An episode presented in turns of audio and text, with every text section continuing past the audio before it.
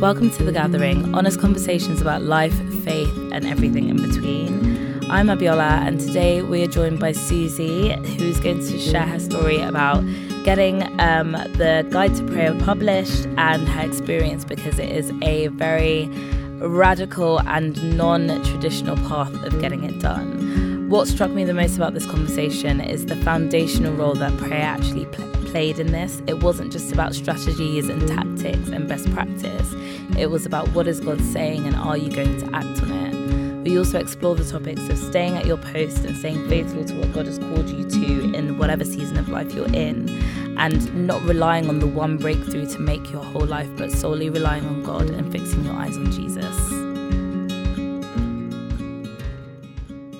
Okay, so hi, Susie. Hi. Thanks so much for joining us. I'm really, really excited about this conversation that we're about to have and for you to just share your story. But before we get into it, I always like to ask our guests kind of how did you find God to begin with? What is your story? Did you grow up in a Christian home? Did you not? How did you kind of come to Jesus? I became a Christian when I was five. I grew up in a Christian home. Um, I remember having a real sense of uh, repentance at the age of five for all the things that I had done wrong. So I don't know what I'd done, but um, I don't think it was too bad. But I just had a sense of really wanting to be right with God at that age. So um, I committed my life to the Lord at five. Um, sure, I've had my ups and downs since then, Yeah. and you know, as as we work through to find our own faith, and not just the faith of our parents Yeah. if we've grown up in a Christian home. That can be quite a stormy time. So there was definitely some of that. But um, I, yeah, I always had that sense, I think, that um, a, a close connection with the Lord. And that even if that wasn't always reflected in my life in my teenage years, um, yeah, so I've been growing, growing ever since. So, how is it that a five year old can know that they need to be with God? What, what, what does that experience feel like?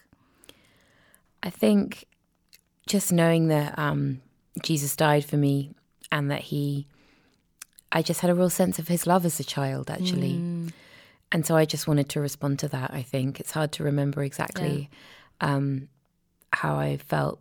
I remember being quite hungry afterwards um, and having and eating sandwiches um, afterwards with my parents and just talking about it and having a sense of joy.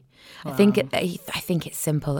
I think it's quite Yeah. a simple, simple thing um, at, at that age. And, And did part it of me that become part of your par- how did it become distinguished from your parents because sometimes people always say well you grew up in a christian home so you haven't really thought for yourself you're just inheriting something I think experiencing um, God for myself, and so um, being out in the world, being asked questions, asking asking questions of my faith, asking questions of myself. Um, I went to boarding school when I was eleven, so I was suddenly thrust into a world where I wasn't with my parents, and um, and that was actually an incredibly tough experience. So uh, I- I remember a number of times just going off and praying on my own and, and the relief that I would suddenly feel as I remembered I could pray about a situation that was overwhelming. Yeah. So I'd think, oh yeah, I can pray about it. And I just remember that relief and knowing that God would do something. Because if he didn't do something about it, I was I was going to be stuffed basically. Yeah. So I learned quite quite young in that sense to rely on him. wow that's brilliant amazing great so today we're like one of the main things we're going to talk about but then i think it's going to completely expand all over is um, just the story of you basically getting a book published. So um, Susie basically kind of re- revised, updated and revised according to the cover of the book. Um, a Diary of Private Prayer by John Baillie, which is one of the apparently one of the most popular like prayer guides or prayer journals. Um, and Susie kind of went on this like very radical journey of actually getting it republished. It sounds like it may may be easy, but it definitely wasn't. And I remember we were basically leading Sunday school at the same time, and we just happened to start talking about books, and then it became this like radical story and I was in silence and I was just like I didn't have anything to say in response to you because I'm stunned into shock so I just think it would be amazing to just really dig into yeah where the, where does the story even begin Um, it's funny you say it's a radical story. It didn't feel radical at the time. It just felt crazy, but also it's it started it crept up on me really i think. Um, it started by us being given a copy of the original book uh, which is a, a- you know a book of beautiful prayers. And i was really blessed by those prayers. And at the time we were working with some people who were illiterate and they were uh, becoming christians which was amazing. And i was thinking wow this book would be amazing for them as, as new christians to have some prayers to pray. You know we can't always think um, of the right words to pray before the Lord, even when we've been Christians for many years, let alone at the beginning. So I was inspired to update and revise this book, and I was thinking because it was all these and thous, oh Lord, would thou do that? You know, it's King James language, and it felt a little inaccessible for the modern age. So I thought, wow, it would be great to do this, and so. I wrote to the publisher and asked for a, my letter to be passed on to the family of, of John Baillie and said, you know, would you be interested in this being revised? I've always had a love of writing. I've written poetry since I was a small child and thought, you know, perhaps this is something I could do. And um, I, I mean, months of trying to get through to the family. It was such an old book that it was, I don't know, for whatever reason, it was hard to get in touch with them. But eventually I did. And I got in touch with his son, John Baillie's son, who was still alive and an elderly man. And he um, said, "Oh, it's interesting that I was asking that. They had a number of people who had, had taken interest in revising the book, um, and would I send him some samples of my work of you know what I would do with it if I wanted to?" So I sent him that and didn't didn't hold out too much hope. But anyway, I then uh, did get a letter from him saying we liked your version and we'd like you to do it, which was an incredible affirmation, really. And then they put me in touch with. Um, a man called Robin Boyd, who is a scholar um, and um, had been a missionary and a theologian, and also a friend. He was a friend of Ian Baillie's, and he'd originally been a student of the original John Baillie back in the day. So, he, really um, amazing man. And and they, he said, "Would you kind of would you kind of work alongside him? Or would you do the work but then just send it to him for kind of final tweaks or whatever which i was uh, more than happy to do and actually developed a wonderful relationship with robin over the years after that. So at the time i was a mum with small children um, and actually it took me years to do this project. Um, there How are many? 64 prayers in there. How many years? Well from inception to publication 10 Wow. yeah. Um, but publication took time as well. Um, but in terms of the work I did on it, I would say maybe five years. Um, and I was doing it around nappy changes and school runs and, and you know, life, the stuff of life. Um, and uh, yeah, so that took me some time to do, but it was an incredible kind of blessing to me to do it as well because I was being blessed by the prayers as I was doing it. So then I then had a book, but no publisher. Hmm. So so you got in touch with the publisher, I guess, just through looking on like a general contact email on the website, and then they put you in touch with the family, Yeah. and then the family were kind of up for you writing it. But then you mentioned then you had to get it published. That Yeah. was like a process in itself. So why was that a process if you'd already gone through the publisher to get to the family? Okay, yeah, that's that's a good point. I think um, it had been originally published, but, but wasn't still being published. So it had been ori- originally published by Oxford University Press, and it wasn't still being published by them. Um, and then um, w- we eventually found out um, that it was being published still in America Right. by Scribner, which is an imprint of Simon Schuster. Right. uh, but we didn't know that at the time. And um, so I had a, a number, a couple of very close calls with publishers here in England, which both um, ended in a no, uh, w- which was really disappointing. And um, and then I felt I just sensed in prayer that the Lord was saying like, look, who, who who's publishing it now? And then I saw that it was Simon and Schuster because it wasn't still being published in England; it was only being published in America. And so um, I thought, okay, great, I'll just get in touch with with them.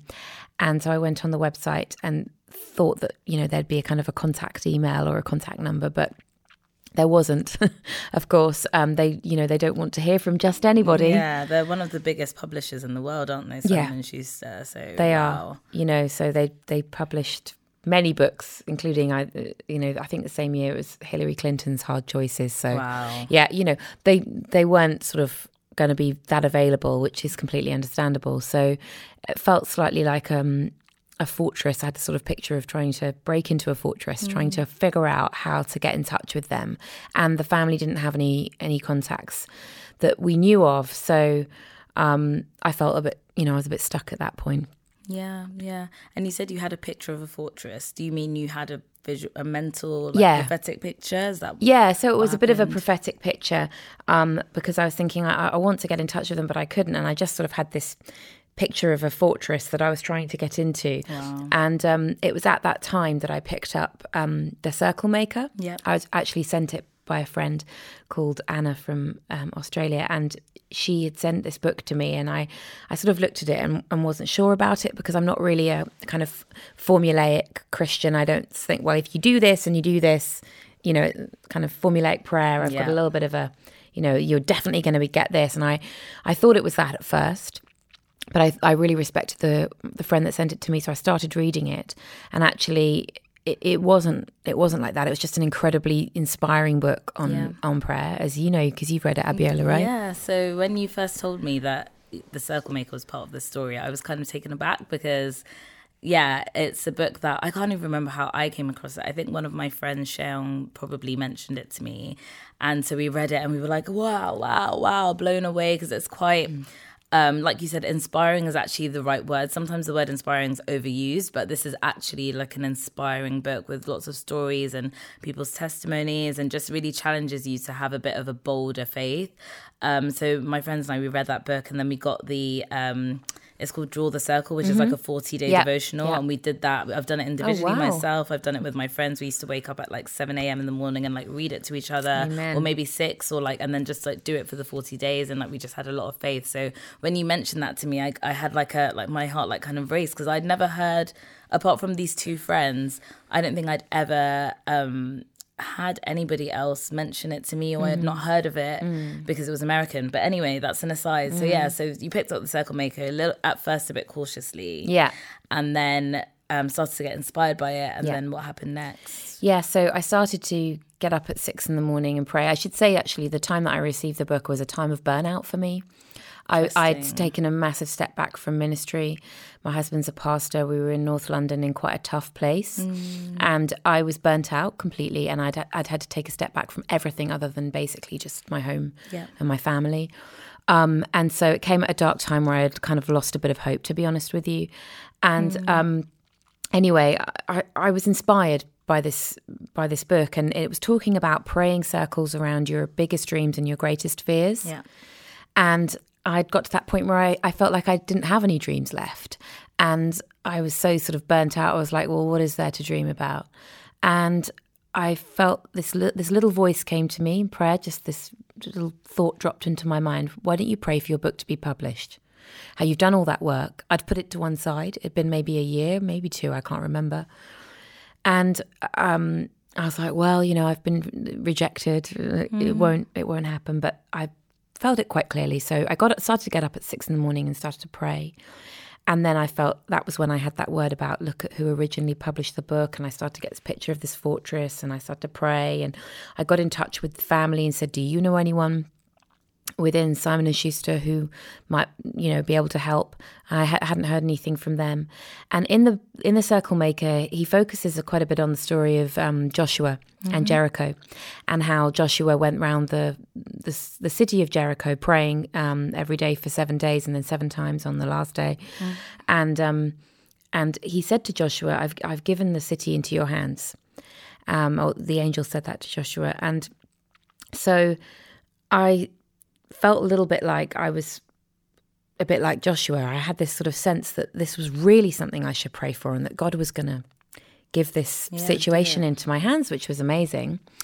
Anyway, um, I then felt led to go back on the website and look, and I noticed that they had a uh, publishing house in King's Cross, which was about a mile and a half from me. Mm-hmm. So I thought, what would it look like if I went down there and started praying around the walls?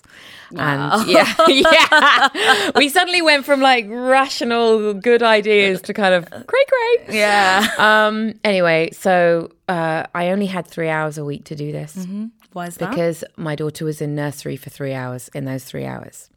So my son was in school, and so this was kind of like my only time to myself, which is, as any young mum will know, the most golden time of your week where you actually have time to yourself. So anyway, I walked down there. I I circled the building seven times in prayer, and then I came back, and then I decided that oh, that's what I was going to do every uh, week. And that took probably it took a couple of hours. It took pretty much all the time. And the thing that I really noticed about that that time was it was so tiring. It was tiring because I was just praying so hard. But this is what I felt I was meant to do. And then my husband woke up one morning and said, "I just had this dream that you and I were banging on the fortress, uh, the doors of a fortress."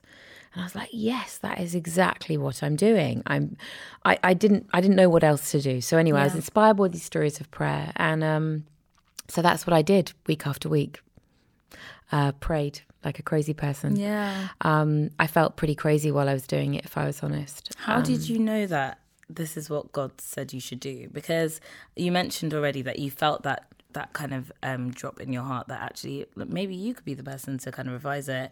You got in touch with the family, and I'm sure getting in touch with the family is a story in, in and of itself. So, and then out of everybody, you got selected. So that's almost like all the approval. But then what happens is when you face a fortress or when it's just like, okay, well, how am I going to get to this world famous publishing house? I'm walking around in circles in King's Cross. Like, actually, what is this? Yeah. You can start to doubt because I, and, and I've not even got to the point where I've like, been walking around King's like walking around something for seven seven days or seven times, etc.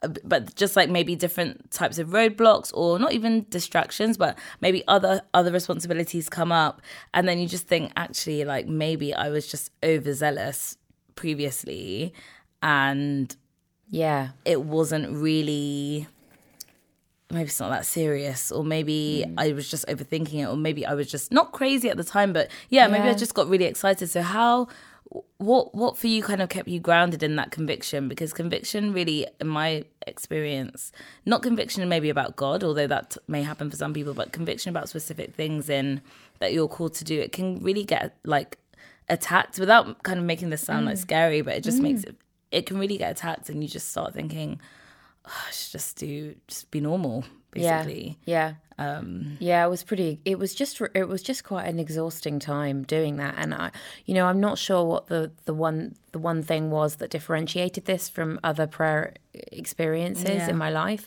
but I had had this sense. I, I think. I think maybe actually the thing that differentiated it was that I was praying a lot more, and I was getting up early at six in the morning, which for you know with the stage of life I was in felt like a sacrifice. My kids had just started to sleep a bit later, um, and so I was just praying a lot more. So I guess you know that that that's the only answer Yeah, I have really. fair enough. Um, was that it was I was just praying a lot more, and and those times in and of themselves, I as I was you know walking and doing all that, I think um, those were such precious times with Jesus.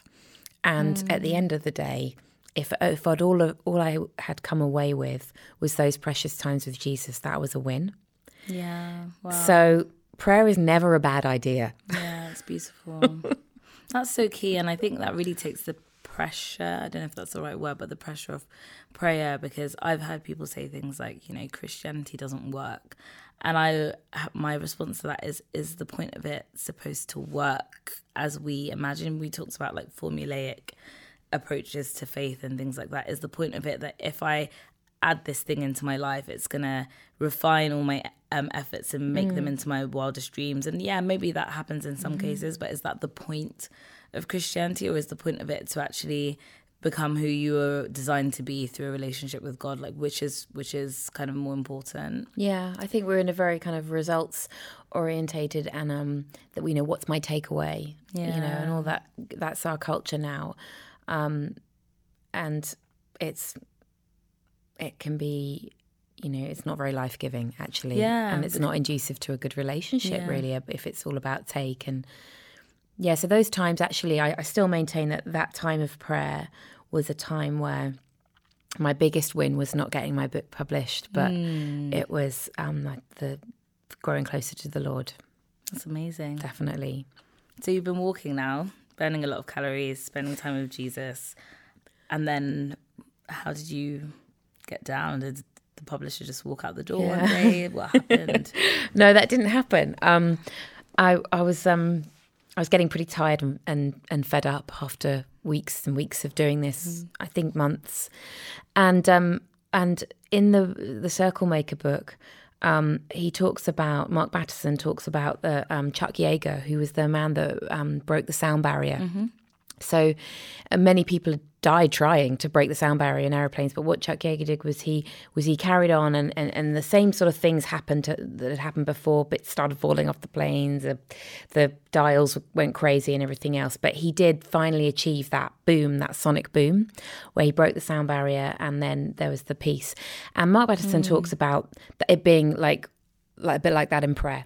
When we're kind of we're holding on for dear life we the dials might be going crazy in life things seem to be going wrong and it can be right before the breakthrough. And that he sort of talked about that boom moment being either when you actually either see the breakthrough or you know in your heart i've had i know god's got this and i can kind of almost leave it be. And I was walking along t- uh, to King's Cross. I was nearly in King's Cross, and one morning, and I was just kind of having a little bit of a rant, and I was saying, "Lord, I just want to feel that boom moment that Mark Batterson talks about in his book." And within a minute, I looked up and saw this bus going by, and in huge capital letters, it just said, "Here comes the boom." Which was, I know, right? And I just stood Nothing there. I know, and I just stood there, and I just laughed, and I took a picture of it. I'm like, I'm just so gl- pleased with myself for remembering to do that. So I have a picture of that, and it, the bus said via King's Cross, which I love as well because you know King's Cross, um, which was kind of amazing. So I love um, well, I'll, I'll give you a picture of that, Abiola. But um, Yes, it was it was amazing, and I just stood there laughing, thinking, "Did I really see this?" And it was um, it was advertising a movie that was coming out at the time called "Here Comes the Boom." Who knew, right? Um, anyway, I had this amazing sort of boom moment, and then a couple of days later, sure enough, I had an email from the family sort of saying actually we don't have any contacts in um in the publishing house um we just found this like name on a piece of paper that had been written in um Ian Baillie's handwriting. Ian Baillie was the son of John Baillie. He'd since passed away, um, um, and and it four digits, and that was all there was. And I was like, I first I was disappointed, and I was like, hang on a minute, I've had the boom, right? And we, I ended up googling this name or permutations of what I thought the handwriting said, and it turned out that this person was someone who worked there still at the publishing house and was the vice president, and um, and so um, Just happened to be the vice president. so I'm uh, to cut a long story short. Um, I rang the number Mm-hmm. and ev- eventually, you know, left a message. I actually wrote myself a little script because I was worried that I might say the wrong thing. Le- I rang the number and um, and left a message, and then uh, within three days, the senior editor there called me back, asked me to send her my manuscript, gave me her email, you know, everything. It was like the doors of the fortress just opened. Open. Um, and so that was completely incredible. And so I sent my um, my manuscript to them and and heard nothing. I had absolutely nothing. Oh my gosh. so I was like, I was like, okay. So what did I? All I knew how to do was just go and pray. So again, I just kept doing my my crazy prayer walking, and I just kept doing that. Um, and I heard uh, weeks went by, and I heard nothing. At one point, I actually emailed to say, "Did you actually even get it?" And she was like, "Yeah, we got it," and that was it. You know. So I was thinking, Encouraging response. yeah, I was thinking, okay, what's happening here? And so the things that I would pray, was praying was that I was there was I was praying about God priming their hearts with His Holy Spirit to publish the book, and um, that was kind of the language that I was using because because again in this book, the Circle Maker, he was talking about prayer being like a primer paint, mm-hmm. you know, and you prime the walls, and it's mm-hmm. like prayer primes the day. You know, you get the prayer on mm. first, and then you're good to go, kind of thing. Yeah. And so I was just kind of picked on this word, like prime. And so I was praying that God would prime their hearts with His Holy Spirit, that His will would be done. And I was doing the circling. And then uh, after a month, I got an email and it just, it started Dear Susanna, just to circle back with you, we are primed to go forward with your new edition. And I was just, I mean, I just got on my knees on the kitchen floor and started praising the Lord. And it was just those the words, you know, the primed and the circled and Such an acknowledgement, like just like a nod from God that like this is this isn't Mm-hmm. a coincidence. Like this is me, you know. It sounds it sounds very small, but it's actually quite significant, especially because I think you mentioned like back then those weren't words that corporate people were using. yeah. I mean, everyone says, "Oh, sure, I'm going to circle back to you now," but it just I'd never even heard the expression before Yeah. when she emailed me that. So that was the that was the breakthrough, and Amazing. with that, and um, you know, it was published. I think it took another two years for it actually to be out on the shelves, as it were. Um, and incredible. yeah. It's So an incredible story. yeah. So I guess um, from that, and I know that even just this be kind of like cutting the story short, to be honest, because I know that there's certain other things, and they may come out in the rest of our conversation. Sure, sure. Um, but what I loved about this is that you've actually talked about different time, different like manifestations of prayer, and maybe you'll like refine or correct me on this, but just hearing, just you know, for example, like the circling physically going round, praying to God, then also like exploring God through this book, discovering a new, a new side of prayer, and then. I, and as a result, like relationship with God, you also talked about having a rant, um, which I think some people like stay away from a bit because they think that prayer needs to be a certain like form or do X, Y, and Z thing. And actually it's it's more of a conversation or a relationship. Um so I just wanted to just get your through that experience and I'm sure many other experiences that you have had just in life in general that is what would you kind of say to people who who feel almost bound by their prayer life or lack thereof because they feel like they're just not doing it right. You know, sometimes you can just feel like I'm not doing it right. Where do I even start? Yeah. I think, with, you know, I think there's an enemy voice there just wanting to stop us praying. Like, let's undermine people's prayers and make them think they're doing the wrong thing. So I think um, that's, that's part of it. Yeah. Uh, I don't think there's a wrong way to pray. And I think we have to be willing to try new things. Um, sometimes to try other people's words, like John Baillie's words.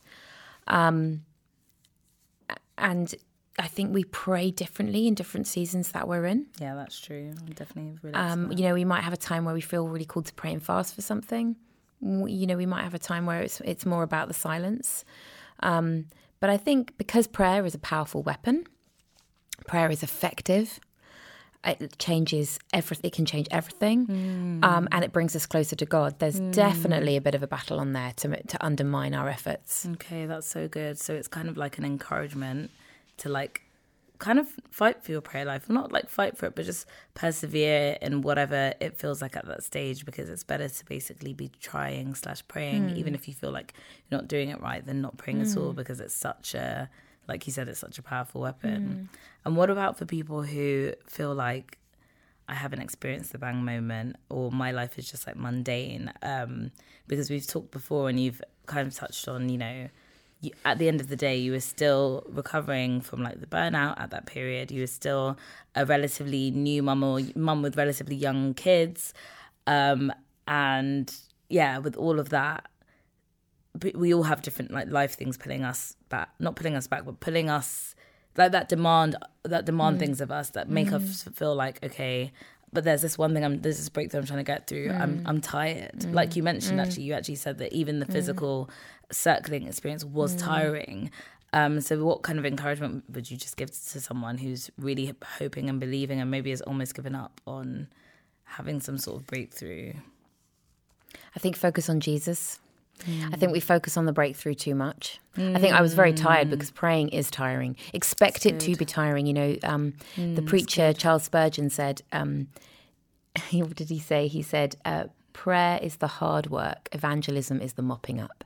And I think, wow right, I think prayer is the hard work. Expect it, so, you know, it can be hard. And I think, you know, that's okay.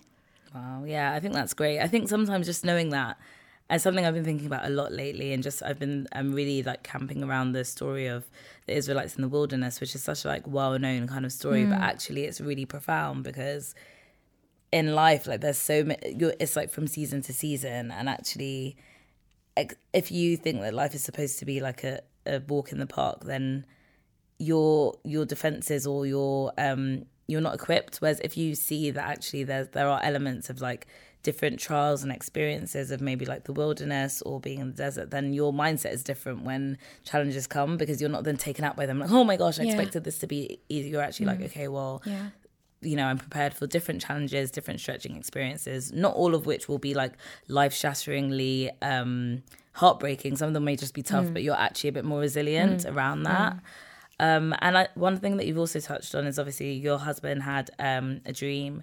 Your mm. friend Anna, I think from Australia, mm. gave you the book. Um, so I was just curious to know about um, what was the role, if any, and maybe not in this particular um, instance, but mm. just in life, where do you see um, the importance of other people coming into your prayer life um, mm. and some of the things that you um, are believing for. Because sometimes, especially like in the culture that I'm from, so like a lot of Nigerians and maybe Africans will like relate to this. It's but it's sometimes a very keep your cards close to your chest for the things that you're expecting. Mm. Um, and yeah, it would just be interesting to get your perspective on how people can how what role people play.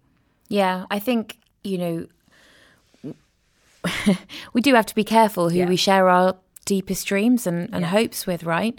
And I think it's important to, you know, to get prayer support. But I think um, for, for I mean that in in that instance, I, I, I remember the Baillie family were really supportive in prayer, but apart from that, I pretty much felt like I was on my own. Wow.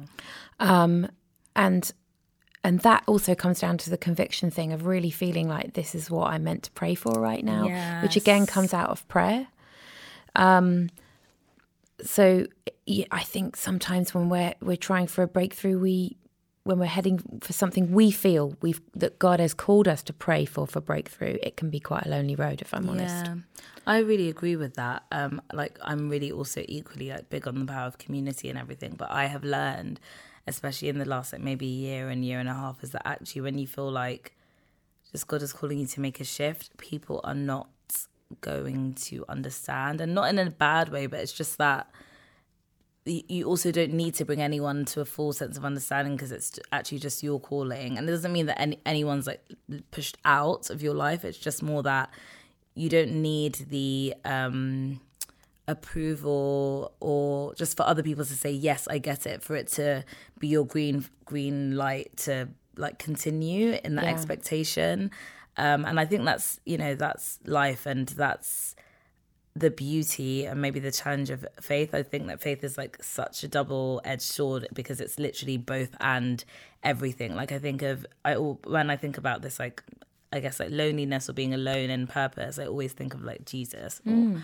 um, in the Garden of Gethsemane specifically, because at the end of the day, he had his disciples. He went on this journey with people, but ultimately, like the ultimate calling was like one on his own, mm. and uh, obviously, he, like he's a savior. Like I'm not saying that we're we're called to do the exact same things as him, but I do think that his life is like a example to us, and it just shows you that actually people do come with you on the journey, but there are just some things that you're. It's only you that's going to see the full mm. the full kind of picture or experience yeah. or you know um and that yeah so so being alone in it is not necessarily it doesn't mean that you've gone wrong basically. Yeah and i mean i think i had people praying but not i didn't think i i didn't share fully what i was doing with people. Yeah the partly because it sounded crazy.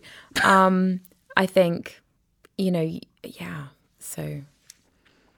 And what about um another thing that i really loved in everything that you were saying is that you know at the end of the day you had your life responsibilities you had your children and and bringing up children is obviously such an important important thing yeah, to do sure. like it's the yeah. reason why we're all here really um, and what did you learn did you learn anything about the importance of i guess like staying at your post so this is a con- absolutely a concept yeah. that mm. i've heard before like mentioned just like some different preachers that i know that actually you have this idea i mean now i'm like now my imagination is about to like go off but let's say like you you felt this this call to do this this book and maybe you thought actually you know i'm going to move to america and that's how i'm going to try and sort it out and you could have like gone and then like left and maybe and i'm not judging and like maybe someone's listening to this and that's what they're you Absolutely. know we all know what we're called to yeah, do right sure, sure yeah. but um sometimes things on paper look like the smart thing to do um but the question is actually what are we called to do? So yeah just yeah. the principle of staying at your post because it's easy to get a new idea or, or feel the zeal of something you're called to do and like drop everything. Mm. is something i'm always trying to question myself on as well. Um but yeah do you have any just thoughts about the concept of staying yeah. at your post yeah, absolutely. I think for me, it was quite easy to stay at my post in mm. one sense because they were my kids. I couldn't just, yeah. you know, and my husband was a pastor and all of that. So, in one sense, staying at my post was the only option. Mm. Um, and so, bloom where you, you know you're planted is is absolutely what I was trying to do. Um, and I think so. Given that, given that, I thought, well, prayer is the only way to promote this book. Yeah. You know, I, I, didn't have a bunch of time to go and learn how to promote it or gain a platform to promote it. I, I just didn't have time to do that or the expertise because I was trying to do the thing that God had given me to do originally. So I was like, well, prayer was how the book got published so prayer is how everything else is going to have to work as well at this point in time mm. and so one of the things that i prayed was that somebody famous would um, tweet about my book and then like that would cause many copies to sell because I wanted so the royalties for my book go to the, the a charity um, and I really wanted that charity to get a lot of money so it's like it's great when you decide to give something away it's great you can kind of really pray for it yeah. kind of unselfishly yeah, which yeah. is really nice so um, I prayed that someone would do that and and I prayed that prayer four years ago, I think, five years ago, and been praying it on and off over the years. And um, and inc- and incredibly, that's happened. Um, before Christmas, uh, someone emailed me and said, "Have you seen this?" and and it was a, an Instagram post by Chance the rapper, who has nine and a half million, million followers, and he had posted about how he was uh, reading the book um, on his sabbatical, and from that, it sold a year's worth of copies in a month. Really? Yeah, which I didn't know at the time. I only found out because I got a text saying we've just had this check from um, from the publishing house to the charity, you know, do you know anything about this? And it was a whopper. And um, so wow. I was just so excited about that. And I, I, more than anything, I was just excited that it was such an answer to prayer. And it just goes to show, you know, I couldn't have generated that kind of interest no matter what I'd have done. Oh but my prayer, gosh. you know. So I think, you know, sometimes God calls us to act, and sometimes He says, you can't do much but pray right now, but that's okay. Mm. Because we have a God that can you know, I mean, I don't even know how he got the book. Yeah, you know, it just, it's just so like random. Yeah, it's so like it's and I I actually really lo- love this. I can't believe actually we hadn't even talked about that because I think that was one of the first times I heard about the book when someone at church was like. Chance Rapper um, posted your book on Instagram, and I was like, but um, but I just find that amazing because, and this is, I think what you've just said really hit home with me specifically because when you are like I've had an experience maybe as like a first child or whatever, just my context of being very independent um, and understanding that what you put in is what you get out, which then puts a lot of pressure on like I need to be doing X. Yeah, thing. for sure. Um, whereas actually, and that, like you said, there is a time to work. There is a time to like put your hand to the plow. But ultimately, when you're in, when you're in God, or when you're in especially a deep place of prayer and um, communion with God, I, I also feel like my prayers get refined. And I guess I wonder if, like you mentioned, um, well, you were able to kind of get the first phase done with prayer, so the rest of it's going to be done with prayer. I wonder if if you hadn't been in that place of prayer, would you even have had the um, creative inspiration to pray that somebody famous would actually be able to just give like because you could have sat there on Instagram and tried to like start to get your 10 or 20,000 followers and actually just by abiding like in Christ first you actually have a more beautiful and creative and um like more i guess like not maybe more i'm not trying to compare anything but just a way that glorifies god in such a radically different way than yeah i mm. worked and i hustled and mm. this is the result which is mm. like i said like there's a place for that but also you know, you can get so focused on the doing that you don't spend time on what is God saying, and God might be saying something that can Absolutely. actually like accelerate you. Um, It depends on the season you're in, I think. Like, Yeah. I literally couldn't do anything. So I was like, rather than stress about the fact that I can't do anything because I've got these two small children, um, I'm just going to pray. And then there are other seasons where God might be saying in prayer, now do this. Yeah. And, um, and that's been an, as I've got less responsibility at home now. It, that is a new season for me now. It's Actually, having to sometimes step out and and do certain things. But I guess with that bedrock underneath of well, prayer changes everything. So Exactly, yeah, because I think it's not about basically the what is second. What slash how I do it is secondary to um, what's God saying at first. Um, yeah, and it's that order we need to remember because sometimes, and I'm just saying it from my own experiences, you plan the what and the how based on you know best practice and experience which is all good. And then the prayer is like okay god now like make the like add the extra like special stardust. And it's like the actually it's the opposite Yeah. order. Um and i think that's that's for me that's a key that maybe so many people need to remember that it's not prayer isn't going to just make your work extra shiny or like add a star to it. It's actually it's the bedrock like you said. And then the work comes out of that whatever the work looks like um, so that's kind of super important. There was one, a couple of things I just wanted, wanted to like continue and finish up on, which was um, when we first spoke, you mentioned that you had, and you've mentioned again that you wrote poetry and you had this passion to be a writer. And then at the end of this process, although I think it's an ongoing process, but kind of at, when the first phase was done and getting it out um, the first time, you then realized that actually you wanted to potentially go into film and tell stories in a different way and I was just curious about how how did that happen, and did you feel any guilt by from changing your mind? Because sometimes I meet people and they're like, "Well, I've invested X amount of time into this project or this relationship or this um, field of work, and I don't want to change now, even though I feel like I need to." Um, so, what what did that kind of pivot look like for you? Uh, I think I tried. To, uh, so I tried to write a book after that because the doors were open for me and I had Yeah. the contacts, which was great. Um, and I tried to write another book um, I, I, of my own, um, and I kept reading other books, thinking actually that book says it's slightly better than I would have said it, and so does that book. And I started to think, does the world really need a book from me? I actually I don't think the world does, and I don't didn't really sense that that was what God was calling me to do. And I think I've just had this lifelong thing in me about film. And ever since I was a child, uh, thought about film a lot and making films and you know all of that stuff. And so one day I was praying and I just said out loud, "What if I'm a filmmaker?" And I've just never made a film.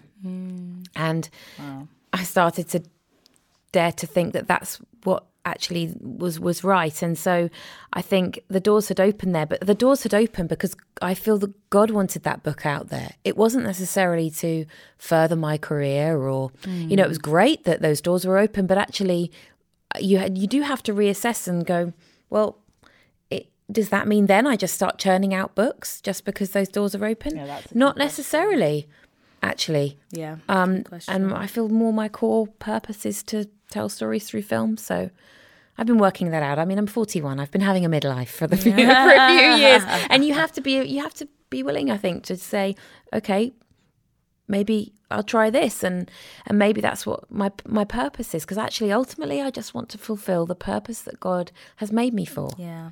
Um, nothing else. Yeah. That's great. Thank you so much. I think. Sorry, were you going to say something else? No. That's great. Um, yeah, no, thank you just for like taking the time out to be here. I just feel like Pleasure. this is such a a key topic. First of all, well, maybe because obviously I'm passionate. Anyone who listens to this podcast or has like read my blog or anything knows that I'm like passionate about writing. Um, so like hearing this story has been really important for me personally. Um, but I also know that I I know so many people who have things that they want to bring into the world, and this is just a story that you don't get to hear all the time. You know, you you hear you hear other stories and i think just seeing god at work and you at work you know through prayer and through doing is um yeah like like like we like a blueprint but not a blueprint because it's not it, it's never going to be the same story for anybody but almost just a reminder that actually th- these are the building blocks i.e prayer basically um and just trying to be as faithful as you can to what god has called you to do as opposed to what you think is a good idea um, it's been so important. So in t- in terms of just like rounding up in everything, and again, we really focused on this experience, and I just want to emphasize that we definitely don't see you, or I definitely don't see you as just this book. Like I think sometimes in like modern media, people's identity then becomes like the one thing they've achieved or the two things they've achieved and it's not about that. Um I, we just like this is the time that we had just to talk about this. So but just to broaden it out now i suppose if there was one piece of advice you would give your younger self about anything it doesn't have to be about Mm-hmm. this book um what would it be? It would be that daily discipline is uh, Hmm. your your friend to creative breakthrough. So I'm Wow. a, I, I'm a to- total creative, and I pick things up and I drop things, and I you know I, I, I struggle with that consistent daily life, and and um but I'm I'm hugely creative, and that's who God God's made me to be, and I've learned to own that. I wish I could go back to my eight year old self and say daily discipline will unlock all of this, because without that without the daily discipline that you know that um, holds the hand of creativity it it may not go anywhere. Yeah. So i think that that is the advice i would that i would give my younger self. And i think the one thing that was just on my heart that i just wanted to say if that's okay was that um i think we we can't just you know I had that big breakthrough which is great but that doesn't set you for life. Yeah. You know, you've just got to keep praying and keep picking things up with the Lord and keep keep Yes. praying and pressing in for the ne- for the next thing. Yes. It and it hasn't meant that I've never doubted God since. It hasn't meant that either. It's not a it's not a kind of prize that says that's it, you're sorted for life Yeah. at all. Absolutely. I think that is so key. I'm so happy that you mentioned that because everything and actually something we were talking about yesterday in our um, DMC, which is like a equivalent of a cell group or connect group or small group, is um, we were talking about this like destination happiness because you think when I get that job or when I get this or when I do this, then everything is like smooth sailing. And something that's been on my heart for the last few weeks is um, a verse that one of my other fellowship groups um, has been like one of our grounding verses for 2019, which is Psalm 130, verse 7. And in the Passion Translation, and it says something along the lines of, O Israel, keep hoping, keep trusting, um, keep waiting on the Lord. He has a thousand ways to set you free. And the reason why that has been relevant for me in the, these few months is um, at first, when I first read that, I thought, wow, this is so beautiful. Like, you know, um, I think I want one way out of an op- of whatever situation, and God has a thousand. Great, and I think that is one interpretation. But after we went to a women's conference in May, um, at the dinner table, I was asked um, to talk about like being able to trust God again and again through different seasons, and that verse, the Holy Spirit brought that verse to my mind again. And my interpretation of it was just different. I, I didn't even plan to say this; it just came out. But what I what I realized was actually that what it what if just entertain the thought that what if actually the encouragement to keep hoping, keep trusting, keep waiting on the Lord is not just for the one breakthrough, but it's for the a thousand breakthroughs. You know, Yes. instead of it being Yeah. oh, there's one way and there's a thousand mm-hmm. options. What if actually mm-hmm. life is a thousand? You know, you have one breakthrough Yeah. in a certain area, and then you start mm-hmm. trusting and hoping that God, it will happen again because you don't you no longer have the expectation that I just need that one thing because life is not like that. If you needed that one thing, then we would probably just be in heaven, but we're still here. You know, If that's So- it, that's kind of boring, right? It's just that one breakthrough. exactly. And maybe there's just a thousand and are we going to keep trusting and hoping as we go through the different phases that life brings and the different break- breakthroughs that we pray for at each level um, or at each experience of life. So um, yeah i think yeah that's like the perfect way to end actually um, so thank you so much Thank for joining you. us This Thank you for having amazing. me. It's been great. Thank you. As always, don't forget to subscribe to this podcast on Spotify or Apple Music. Follow us on Instagram at The Gathering Cast. That's at The Gathering Cast.